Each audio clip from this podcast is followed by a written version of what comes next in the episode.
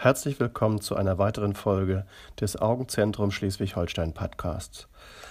Heute zum Thema Glaskörpertrübungen. Es spricht Dr. Westphal. Glaskörpertrübungen oder auch fliegende Mücken. Lästig, aber meist harmlos. Bei der Mehrzahl der Menschen treten im Laufe des Lebens irgendwann störende Glaskörpertrübungen in variabler Ausprägung auf. Kleine schwarze Flecke, Punkte oder Striche wandern durchs Blickfeld und verschwinden wieder. Besonders bei hellem Hintergrund, zum Beispiel einem blauen Himmel, einer weißen Wand oder Schneeflächen, oder beim Lesen fallen diese auf. Typisch ist die nachschwingende Mitbewegung der Trübungen bei Augenbewegungen. In der Regel können Augenärzte Betroffene schnell beruhigen, denn diese sogenannten Mouches volants, fliegende Mücken, bzw. Floater sind in Bezug auf die Sehkraft meist harmlos. Die Ursache Unsere Augen werden vom Glaskörper, einer bei Geburt klaren, gelartigen Substanz ausgefüllt. Er besteht aus 98 Prozent Wasser sowie einem Gerüst aus Kollagenfasern und Hyaluronsäure. Mit zunehmendem Alter kann das Gerüst des Glaskörpers verklumpen, so dass plötzlich Punkte oder fadenartige Gebilde sichtbar werden. Bei derartigen Trübungen handelt es sich also um altersbedingte Strukturveränderungen des Glaskörpers. Diese können bei kurzsichtigen Augen vergleichsweise früher auftreten als bei normalsichtigen. Eine Sonderform stellt der sogenannte Weißring, auch Martegiani-Ring genannt, dar.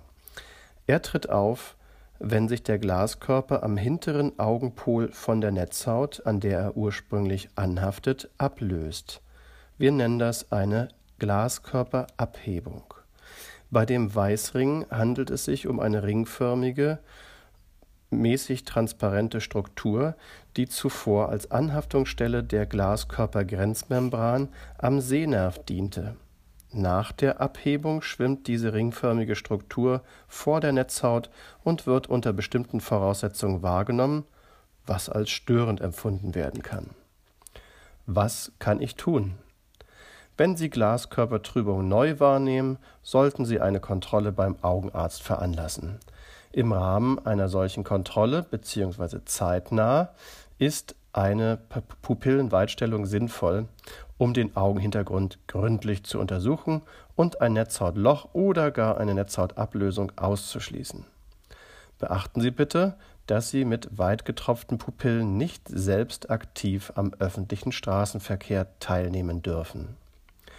Sollten Glaskörpertrübungen plötzlich massiv auftreten, zum Beispiel als eine Art Rußregen, und mit Lichtblitzen oder der Wahrnehmung eines Schattens einhergehen, können diese Symptome akute Anzeichen eines Netzhautrisses oder einer beginnenden Netzhautablösung sein.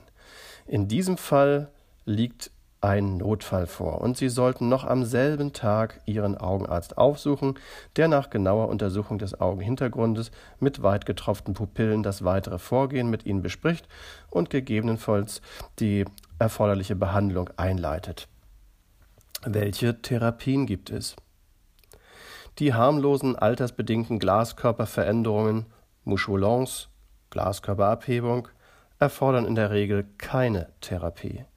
Die Symptome begleiten die meisten Betroffenen dauerhaft, werden aber meist nach und nach weniger intensiv wahrgenommen.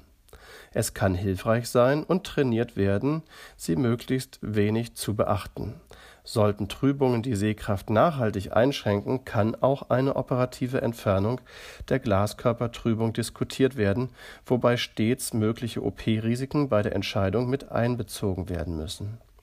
Sollten akute Veränderungen wie ein Netzhautriss oder eine Netzhautablösung festgestellt werden, leiten wir die Therapie sofort ein, um größeren Schaden für das Augenlicht abzuwenden.